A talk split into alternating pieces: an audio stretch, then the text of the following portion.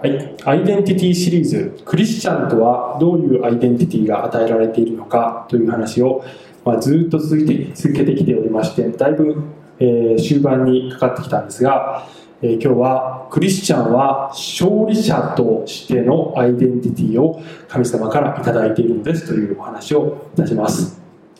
さあ佐々木さんこの人誰か知ってますか？はい、西堀君です。はい、えー、西堀圭さんですね。えー、ね、まあ日本人で今、あの、まあ今というか歴代で日本人で最もテニスが上手い人ですね。えー、今あれかな、あの、世界ランキング5位ですかね。で、えーと、とこの人が2014年の全米オープンでベスト8入りを決めた後の記者会見で勝てない相手はもういないと思いますって言ったこの言葉が非常に大胆な一言であるとして、えー、当時あの話題になったんですよね。で、えー、それはねその言葉はね2014年の流行語大賞にノミネートされるぐらいちょっと流行った言葉だったんですよね。で、えー、テニスをするときにまあメンタルの強さっていうのはね、まあ、すごく重要なんですけれども、まあ、錦織圭選手がそのねメンタル面ですごく強くなることによって、まあ、どんどん躍進してきたんだけれどもその背後にはこのねマイケル・チャンという、えー、コーチが、ね、いたというふうに言われてるわけですね。で、えー、このマイケル・チャンという人はあの若かりし頃、えー、世界ランク2位くらいまでね行った人なんですよね。でこの人は、まあ、非常にあの、ねえー、小柄だしまあ、錦織選手もね比較的小柄なんだけれどもマイケル・チャンさんはもっと小柄だったんじゃないかな、えー、けれどもそういう、えー、デメリット不利な部分をね克服してこう勝っていったんですね。で、えー、こういう本がありまして錦織圭マイケル・チャンに学んだ勝者の思考、ね。えー、書いてるのは児玉さんという、えー、スポーツ心理学者の人なんですけどまあ、マイケル・チャンからねどうやってこうね、えー、メンタルを強くするかっていうことをこう、えー、学んだかということが書いてあるんですけど、まあ一言で言うとね勝てると思わなきゃ勝てねえぞっていうことがね書いてるわけですね、えー、どんな強い相手を前にしても、えー、俺が勝者だと思って臨まなければもう戦う前から負けてるっていうねことなんですね。えー、ちなみに私もテニスするんですけど、えー、これが一番苦手で もうね、えーと、自分より上手い人たち周りにあまりにもたくさんいてもうね戦う前からねもうこの人に勝てないだろう。っ てこの人とサーブ取れるわけないって あの思っちゃってる自分がもうすでに負けてるんですね。で、えー、私がいつもね戦ってあのテニスでゲームする時に戦っているのはまあ、いかに相手に勝つかというよりも自分のこのメンタルの弱さもうなんか相手のもう自分より強い明らかに相手の方が強いんだけど、えー、その人に最初から圧倒されないようにするというその戦いをまあいつもしているっていう感じですかね、えー、サーブ取れないと思うとまあ間違いなく取れないです。で、えー、このマイケル・チャンさんはこの人はねクリスチャンなんです。で、えー命の言葉社っていうクリスチャンのあの会社からこういうトラクトが出てるんですね。マイケル・チャン。勝利より大切なものっていうトラクトが出てます、えー、後ろにねあのいっぱいあるんでもし欲しかったら取って帰ってもらってもいいですよ。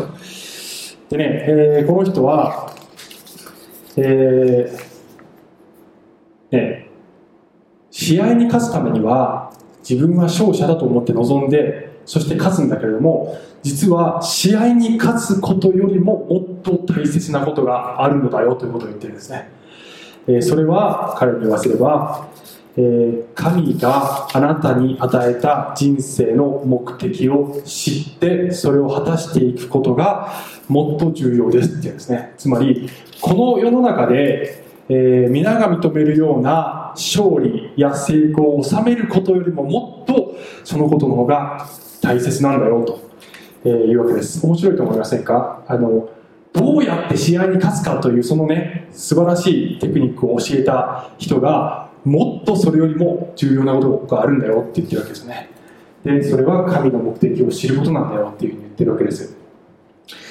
で、えー、ね人生にはまあ様々な戦いがありますけどね、テニスで負けるぐらいなら負けるぐらいならっていう私が負けるぐらいならね趣味でやってるぐらいなので趣味でやってるテニスで負けるぐらいならば、まあ、どうということはないと思います、えー、しかしながら人生で負けてはいけない戦いというものがねあるわけですね、えー、試合に勝って人生に負けるということがあるんです、えー、ビジネスでは成功したけど自分に負けたということがあるのですね。お金持ちになったけれども惨めな人生を歩んでしまったということがあるのであります。でさまざまな人生の戦いにおいて、えー、本当の意味で、えー、勝っていくためにはどうすればいいかというと聖書は神の助けに頼るのですよと繰り返し言ってるわけですね、えー、聖書の、えー、っとね、これはピリピ書ピリピ人への手紙4章13というところにこういう言葉があります。私は私を強くしてくださる方によってどんなことでもできるのです。ということですね。私は私を強くしてくださる方つまり神様のことですけどによってどんなことでもできるのです。あの世の中における一般的なポジティブシンキングとの違いは、えー、信仰がなければね世の中的には自分はできるのだと自分に言い聞かせることしかできないんですね。あの神様を信じなければ頼るのは自分しかいないんです、えー、自分を信じるのだ。自分の力を信じるのだ、ね、それでもまあ勝てる時は勝てると思いますね。だけど本当の意味での人生の勝利というものは私を強くしてくださる方によって勝利を得られるのだと信じる。これがクリスチャンの戦い方であります。で、えー、今日の話のポイントは弱気になったら神の偉大さを見つめようということですね。聖書は、あなたは別に弱くてもいいんだって言うんですね。あなたが欠点だらけでも別にいいんだよと言ってるんです。主が、ね、主があなたを勝利者にするのだよ。勝利は主から来るのだよ。だから私が、ね、もうああ負けそうだな戦いに負けそうだ人生の戦いに負けそうだと思ったらその時にはいや私を強く強くしてくださる方によって私は勝利者なのだというふうに、え、思うじゃないですか。そのこそれそこがもう勝利の決め手なんですということを話していきたいと思います。はい、えー、2つ短く、ね、見言葉を読みますけれども一つはヨハネによる福音書16章の33節。これはイエス様が十字架にかかる前の晩に弟子たちに語った長いスピーチの最後を締めくくったその言葉でありますねイエス様はこう言ったんですね私がこれらのことをあなた方に話したのはあなた方が私にあって平安を持つためですあなた方は世にあっては困難があります。しかし、勇敢でありなさい。私はすでに世に勝ったのです。とイエス様はおっしゃってますね。えー、私はもう勝ったのだよ、と。あの、十字架にね、これからかかる、えー、もう完全に負け戦の直前のような状態でイエス・キリストは、私は実は勝ってるんだよ、というふうに宣言されたんですね。そして十字架にかかって3日後によみがえったんです。もう一つね、読みます。第一ヨハネ5の5。世に勝つ者とは誰でしょう？イエスを神の御子と信じる者ではありませんか？世に勝つ者とは誰でしょう？イエスを神の御子と信じる者ではありませんか？というわけですね。で、二つの御言葉の中に、世という言葉が出てます。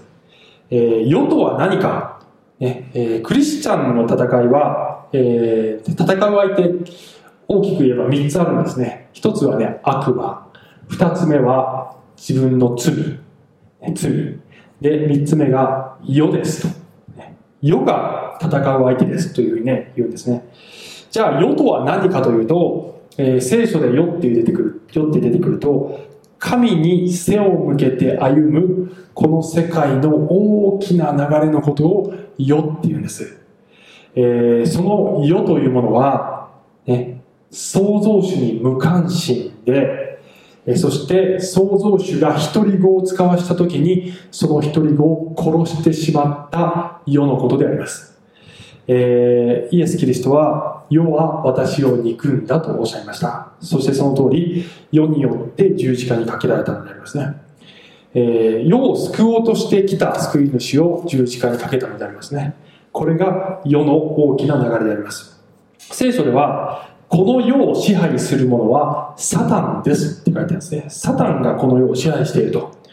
えそして、えーこの世の中には人間の罪が渦巻いているのですよと。えそしてこのそういう世の中で私たちが生きていく中でさまざまな種類の悩みとか苦しみとか痛みとかがあってそれらのものと私たちは戦って生きていかなければいけないのでありますね。イエス様おっしゃったようにこの世にあっては困難がありますというふうに、えイエス様おっしゃいました。しかしながらイエス様はその世に私は勝ったのだもう勝利者なのだとおっしゃってそのイエス様を信じるそのイエスを神の御子と信じる者に勝利をお与えになりますというふうに、えー書いてあるわけですね。で繰り返しますがこの勝利というのは一般的な意味でのこのこの世の中でのいわゆる成功のことではなくて本当の意味で神が私をここに置いておられる目的を達成して生きていくことこそ勝利であります。で聖書では、ねえー勝利の鍵はどこにあるかというと聖書はこの2000年前に実在したイエスという人物をどう捉えるかが勝利できるかどうかの鍵なのですと聖書は大胆に言うんですね。イエスは何者だったのかということに対してどういう答えを出すかが鍵ですよと、えー聖書は言うのでありますね。イエスを神のこと捉えるか単なる人間だったと捉えるのかそれにかかっていると聖書は言うのです。で、えーある時ですねイエス・キリストは弟子たちに尋ねられました、えー人々は私のことをどう思っていますか？どどのように言ってますか？とイエスが尋ねられたんです。でその時に弟子たちはいやーもうなんかねいろいろ言う人いますよと。旧約聖書のなんとかっていう預言者だっていう人もいるし別の預言者だっていう人もいるし誰々が生まれ変わったんだとかまあいろんな意見がね世の中にありますよって弟子たちがイエスに言ったところイエスがね彼らにこう言うんですね。ではあなた方は私を誰だと言いますか、えーこれはマタイの16章15節から17節、えーに書いてますけどもイエスは彼ら弟子たち、ね、に言われた。あなた方は私を誰だと言いますか？シモン・ペテロが答えて言った。あなたは生ける神の御子キリストです。するとイエスは彼に答えて言われた。バルヨナ・シモンあなたは幸いです。このことをあなたに明らかに示したのは人間ではなく天にいます私の父です。と、えーイエスはおっしゃったんですね、えペテロは、えー正しい答えしました。あのイエス様に言わせると勝利の鍵はこのイエス様が問うているあなたは私を誰と思っているのですか、えー他の人がいろんなことを言うのはもうそれはもうあのしょうがない。それはもうほっとけばいいんだ、えーあなたは、ね、世の中が何というかではない。あなたは私を何だと思っているのですか？という問いに対して、えーペテロは神の御子キリストです。と言った時にその通りだよ。とイエスはおっしゃったんだけれども答えは合っている。しかしながらあなたが自力でそれを悟ったのではなくて天にいます私の父がそのことをあなたに示してくださったからあなたがそれを、え知ることができたのだよと。聖書というのは私たち人間側の誇りを徹底的に排除します、え私たちが、まあ、もちろん、え信じるという選択をする責任はあるんですけれども神様が真理を示してくださらなければ絶対に、えそれを選択することさえも人間にはできないのだと聖書は言うんですね、えー人間には真理を悟る力などない、ね、どんなに頑張って考えたところで、えー人間がそれを悟ることができるのではない、えー神があなたにそれを示したんですよというんですね、えーそして勝利を与えるのはこの神なのですというのが聖書が言っていることです。でこの大きな世の流れの中で、えー、誰もがこの選択に、えー、たどり着くわけではありませんね、えー、もちろんご存知のように、え、しかしながらその選択をしてそこにとどまり続けることもまたそれもまた難しいわけです、え、イエス・キリストは神の御子だという選択にをするとするということもそしてそこにとどまることも難しいことですなぜかというと聖書は大きな反対側の流れが世の中にはあるのだよと言っているからですね話は飛びますけれどもアメリカ横断ウルトラクイズって見たことありますか？めぐみさんありますか？あるね。はいはいはい。えー、昔ね、流行ったんですね。今もうこの番組多分もうないと思いますけど、えー、1990年代に結構流行ったんですね。で、えー、これはですね、あの、テレビの視聴者が誰でもあの参加することができる、えー、クイズで、まあ、参加した人がみんなこのね、これは東京ドームかな、に、えー、集合するんですね。で、この名前の通り、あの、クイズの本戦はアメリカでアメリカを横断しながらクイズに答えていくっていう番組なんですけども、えー、もちろん誰もがアメリカに行けるわけではない予選でほとんどの人がこう淘汰されていくわけですねで、えーと、初代の司会はえ福留さんだったかなあのお決まりの、ね、文句で「ニューヨークへ行きたいか!」って「おー!」ってやるわけですねで、えー、丸抜クイズが出されてえー、球場にのグラウンドに書かれている丸か×かに、えーね、こう移動して答えていくとで間違ったらもうその時点でアウトということでどんどんどんどん淘汰されていくんですねで丸×クイズ例えば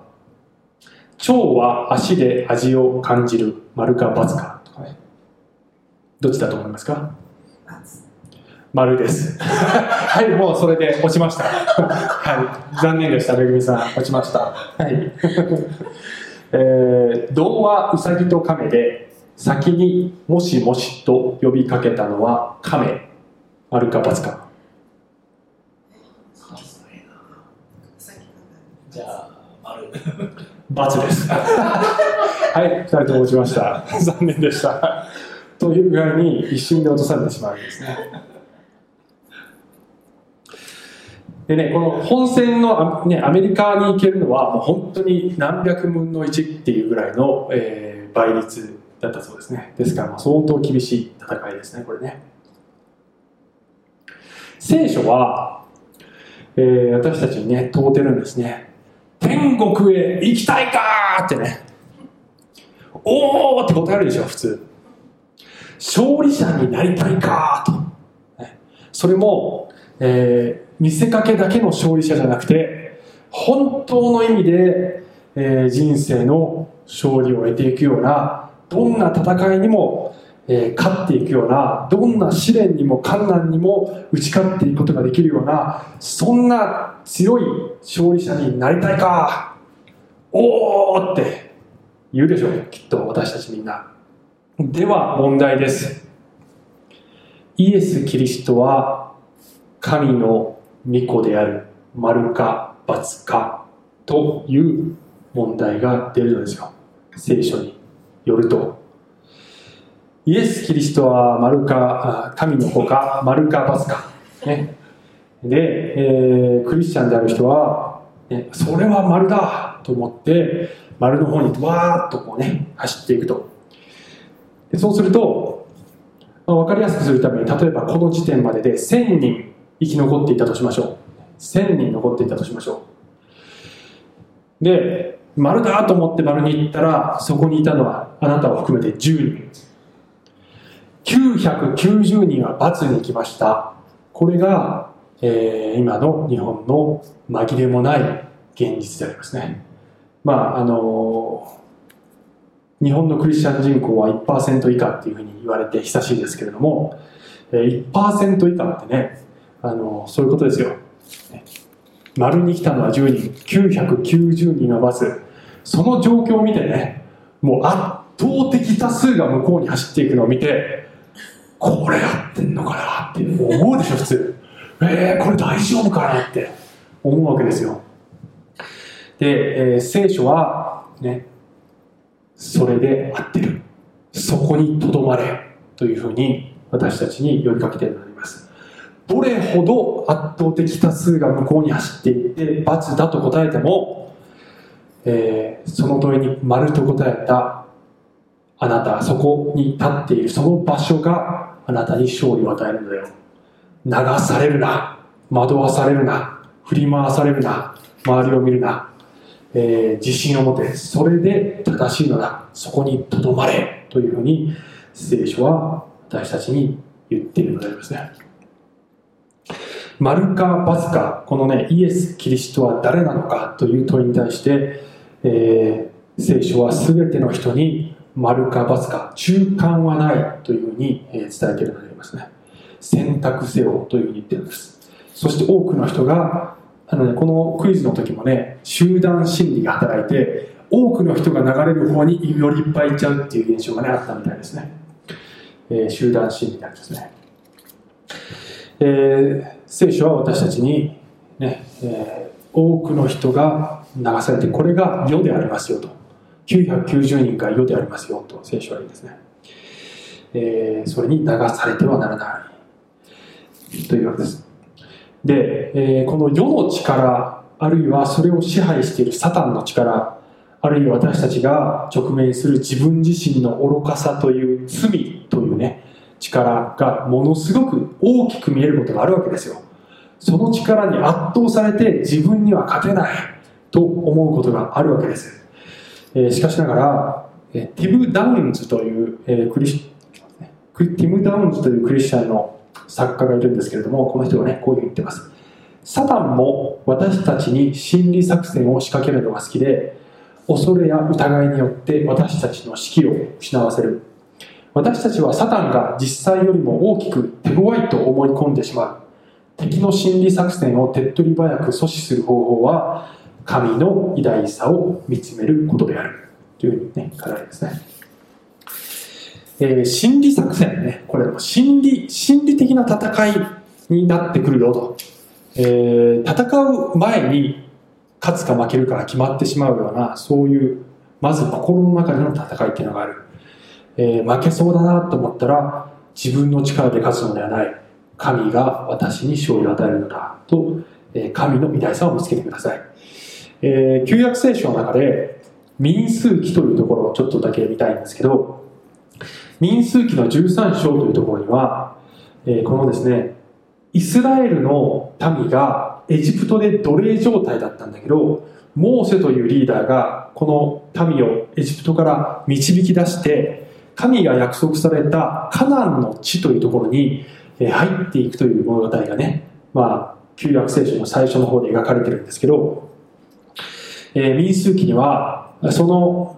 ね、エジプトから出た民がこれからカナンの地に行こうというする行こうとする場面が描かれているんですが入る前に12人の石膏、まあ、スパイスパイを、えモーセは使わすんですね。でこのそのカナンという土地を探らせてくるんです。40日間。12人ね行くんですね。で40日間回って彼らが帰ってきてどういう報告をしたかというといやもうね本当にいい土地ですと。え神様が約束された、えー、通りですと、えー、いうわけですけども12人のうち10人がでもねあそこの人たちねすっごい怖いから無理だと思うってね言うんですね。いや無理無理あそこね行ってもどうせ負けるっていうふうに言うわけです。で、え、12人のうち2人だけヨシュアとカレブという2人だけが、え、できるよ絶対できるよっていう場面がある。それがね民数記13章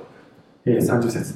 その時カレブがモーセの前で民を鎮めていった。私たちはぜひとも登っていってそこを占領しよう。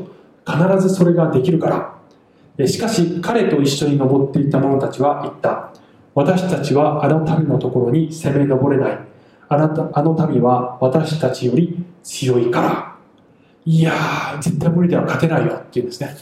でこの戦いは神がイスラエルのために土地を与えるということとともにそのカナンの土地にもともと住んでた堕落しきってしまっていた民に対して裁きを与えるという意味もあったんです。ですから神がイスラエルに対してあの彼らと戦いなさいと言われるわけですけど神様が共にいるんだから絶対できるよと2人の人だけが言って残り10人はいやいや無理無理絶対無理だよというふうに言ったわけですね。えー、ね私たちも、まあ、この戦いはそういう戦いなんですが同じ原則が私たちが直面するあらゆるこの地上での戦いに適用できるのであります。さまざまなね戦いが、まあ、人生にありますけどもうわー無理だ勝てない絶望だもう負けそうだと思う前に神の偉大さを見つめて絶対できるよ戦えるよ主は勝利をお与えくださるよというふうに、えー、励まし合おうじゃないですか。はい。最後に、えー、ローマ8の35と37を読んで終わります。私たちをキリストの愛から引き離すとは誰ですか？困難ですか？苦しみですか？迫害ですか？上ですか？裸ですか？危険ですか？剣ですか？中略しかし私たちは私たちを愛してくださった方によってこれら全てのことの中にあっても圧倒的な勝利者となるのです。お願いします。愛する天のお父様、えー、ギリギリ勝つのではなく圧倒的な勝利者になると、えー、あなたは言ってくださいました。もう、えー、私たちがあもうダメだと思うような時に主が私たちを強めてくださって自分の力ではなくあなたからいただくその無限の力によって私たちがこの世のあらゆる戦いに私試練にも困難にも悪にも、えー、大きなこの世の中の動きにもえ立ち向かいそして勝利を収めていくことができるような真の勝利を、え勝ち取ることができるようなそんな人生をお与えください。イエス様の名前によってお祈りいたします。アーメン。